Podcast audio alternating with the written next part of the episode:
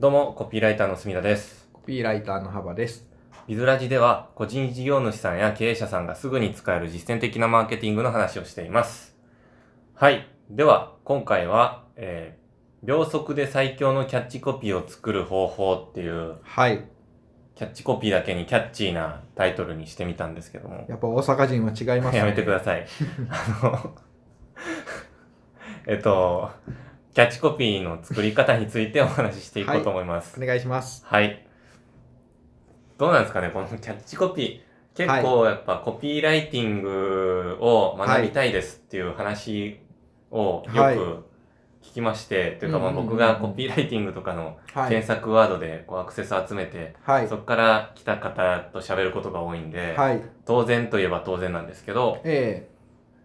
まあ、とはいえこのビズラジでえはうん。今までコピーライティングの書き方について実は ほとんど喋ってこなかったっていうことが最近発覚発して、覚しましたね。はい。 なのでちょっと、ね、コピーライティングについてはい。コピーライター歴20年の大ベテランの幅さんにご教授賜ろうかなと難しいよ。思いまして、はい。そんな感じでお願いします。はい。えっ、と、コピーライあ、コピーライター、ごめんなさい。キャッチコピーですかはい。えっ、と、難しいな。えっ、と、キャッチコピーって、まあ僕、作るときって、まず、まあ商品があるじゃないですか。はい。でついこの間も、まあ、コンセプトありきかなとは思ってます単純にはい。あのでついこの間もちょうどクラウドファンディングに出すお客さんの商品の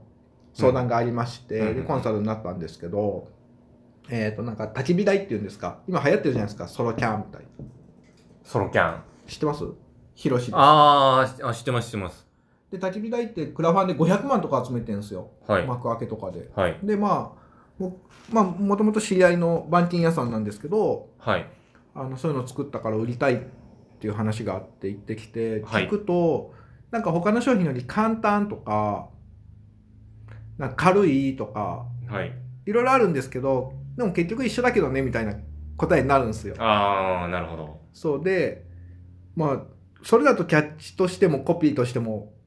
これ2番煎じ3番煎じで30万とかしかいかなさそうだったんで、はい。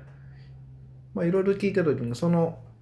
お客さんのこと僕昔から知ってて家族仲良かったんですよ昔、うんあ今も仲いいと思うんですけど、はいお子供さん大きくなっちゃって当時小学生だった子がもう大学生とかなんで、はい。でなんかまあキャンプとかって家族でやるみたいなイメージもあるじゃないですかはい。だから親から子に受け継ぐみたいな感じのコンセプトどうですかって言ったらまあ綺麗にはまって決まってきたんですけど、うん。だからもうよそが機能性とかなんかそういうの簡単とか利便性歌ってる中でなんか親から子に受け継ぐっていう情緒的なやつは結構目立つかなと思ってはい。作ったんですけど、うんだからキャッチコピーそんな感じです僕の作り方なんて言うんだろコンセプトを一番大事にするっていうことですかう、ね。そうですね商品の見栄えとかいろいろいじくり回したりとかもっともっとインスタントにすると、なんかまあそれは情緒的な話ですけどもっと簡単なものだと安いですよとかお得ですよとか、うん。そんな感じかなって思 いますダメえ 初めてのボスいや、えっ、と、大丈夫です。はいまあキャッチコピーを作るって、はいまあ、今の話で言うと、その、どういう切り口うんというか、ベネフィットっていうんですかね。はいどこのベネフィットを一番押し出すかってあーいうまあとこそうですろそうをですまず考えるってさいすがう綺麗はい、感じだと思うんですけど、うん、まあ、とはいえ、あの、なんていうんですかね。まあ、結局いつも言うのが、はいそのコピーっていうのが、そもそもマーケティング全体のプロセスの中で言うと、はい割と枝葉というか、まあひ末一つ端のです部よねは分いになってくるので、その上流の部分の方が大事ですよっていうのああは、そっもかうコンセプトっていうとキャッチコピー、そうですね毎回言ってるので、はいそのコンセプトとか、そもそも、じゃあ何をオファーするのか、はいさっきの話だと、そのクラウドファンディングで、うんお金というか、まあ、この商品買いませんかっていうところが明確にあるので、はいその下のコンセプトっっていうところ、ろをきちんと決めないといけない、、はいっていう、まあ、そこが一番大事っていう話だったとは思うんですけど、その表現の部分で言うと、はいどんな感じのことを気をつけるかなっていう。表現ですか僕はこの商品買ったら自分でもできそう感を出したがるかな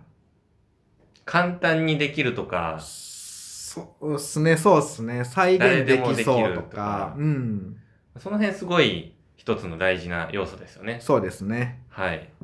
まあ今、あの、何でしたっけ、この本。あのジョン・ケープル ズの、えーコピーライティング「心の金銭に触れる言葉」でしたっけコピーライティングバイブルでしたっけ、なんかそんなあ、ザ・コピーライティングだ。はいあザ・コのピーライ、ザ・コピーライティングをちょっと見ながら喋ってるんですけ ど、いや本当に思いつかなくてすいませんあの、ここの、にね、書いてあるはいポイントとしては、はい4つあって、はい1つが得になる。得になる2つ目が新情報。新情報新いしい情報。はいで3つ目が好奇心。好奇心で、4つ目が手っ取り早く簡単な方法っていう。手っまあ取り早く簡単な方法ね、 4つを、はいそのキャッチコピーの中に乗っけましょうっていうそうですね話を書いて、はいまあ、本当その通りですよね。 うんはい。でもど極論そうこれしかないです なんかグーの音も出ないぐらいうん。この4つが入ってればいいんじゃないでしょうかそうですよね。もうこんなんどこにでも書いてあるんですけど、やっぱでも突き詰めるとこういうところになってくるんですよね。うん得になる新情報、好奇心、手っ取り早く簡単な方法。で、全部が全部毎回入れれるわけではないですけど、はいまあ、100%入れたいのはこの得になるっていう得になるですねベネフィットの部分うでん何ができるんだってことをそどうなるれるのとかはい私にとって何が得なんですかに答えてあげるですよね、うんこれを読むことがそうですよねはいでなんかちょっとこじらせたこじらせたっていうんですかねあのこ変なキャッチコピーとかになると、はいなんか結局めっちゃ頑張っていろいろ書いてるけど何が言いたいか分かんないわかんないあるとかはよくありますよね、はいだったらもう一言でこうなれますとか、うんこれができますとかうんそれを言っちゃった方がいいんじゃないかなって思いますはい確かに僕もそのように思いますうん。とは、そうですね。まあちょっと、あの、いタイトルの秒速で最強のキャッチコピーを作る方法っていう、うんこのタイトルの回収に入りたいんですけど、はいえっと、あー僕が秒速で作って最強だったものから、はいじゃあお話ししていいですか、はい。えっ、と5000円あげます5000円貼り付けてある DM、それ最強です。うん誰でもできるし、うん、もう考えなくても、もうとりあえずお金あげたらいいか、みたいなそうそうそうそう感じですよね。それでなんだろうって絶対思いますからね、なんか例えば、はいその、ビジネス系の情報発信とかよくあるじゃないですか。はいあんなんとかで、多分、無料で何々しますとかよくあるじゃないですか。はいでも、そこに来てくれたら、1000円あげますとかだったら、来ますよねしばし来るでしょうね、はいおそらく。あの100万円もらってください系のはいはいはい。まあ、それはなん か、その、スパム的な。詐欺的なねあれはい、あれ、ありますけど、はいでも一時3年前とかに仮想通貨が流行った頃って、マジでいっぱいありましたもんいね。っぱいありました10万円あげます。あげますまあこれって何のひねりもないし安直ですけど、はい最強のキャッチコピーですよね。何人か逮捕されてますよね、 はい。最強すぎて。最強すぎてそうまあこれは、あの、さっきの得になるっていうはいところは、うんお金あげますっていうのが、誰に対しても得になるっていう、そうですよね絶対に外さないっていうところと、はいまあ、もっとちゃんと考えると、手っ取り早く簡単にお金が稼げるっていうのは、うんは手っ取り早く簡単な方法っていうところもうん満たしてるっていうはい話ですよね。でもお金もらった好奇心もありますよねなんだろああ、確かに確かに。どうや、本当にそんなのもらえんのっていうう、はい確かに。ちゃんと満たしてますね。そうですねそこに多分好奇心ってのはその次のボディとかあのリードに入ってくるのかなってうんいうんうんうう、うんん。確かに。はいだから本当に、あの、何の考えもなしに作れるコピーですけど、まあ最強。お金あげますっていう、はい。うんでも、問題はお金あげないといけないっていう。あまあまあまあでもなんかまあそれこそ LTV の計算とかになってくるとは思うんですけど、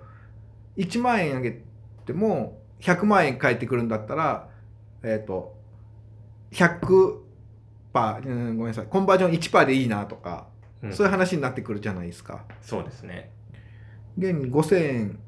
あげますってやつで僕多分20 30万ぐらい経費使ったんですけど後ろまで持っていくとその10倍以上の利益上げてますからうん。はいそうですね。で、はいさらに、まあこれ、誰に対しても、公なものでう、んバッと5000円あげますとかって言っちゃうと、あれですけど、うんもともとリストが絞れてるとかだったら、はい外さないですよね。うん外さないですはい例えば、まあ、幅さんとかだったら、修行さんに送る、はい修はい行さんにだけ送る、修行さんへのオファーだったら、はいまあ、そもそも全員がちゃんとターゲットに入ってたら、うんそんな変な人とか来ないですもんね。完全にずれた人そとうか。ですね資料さんに5000円あげますはみんな真面目なんでちゃんと反応してくれ ると思うむしろ返送されてくるかもしれないです受け取れませんみたいな。はいはい。まあでもそれぐらいに、すごい簡単なはいことです。 簡単なことですっていうか。でも「お金あげます」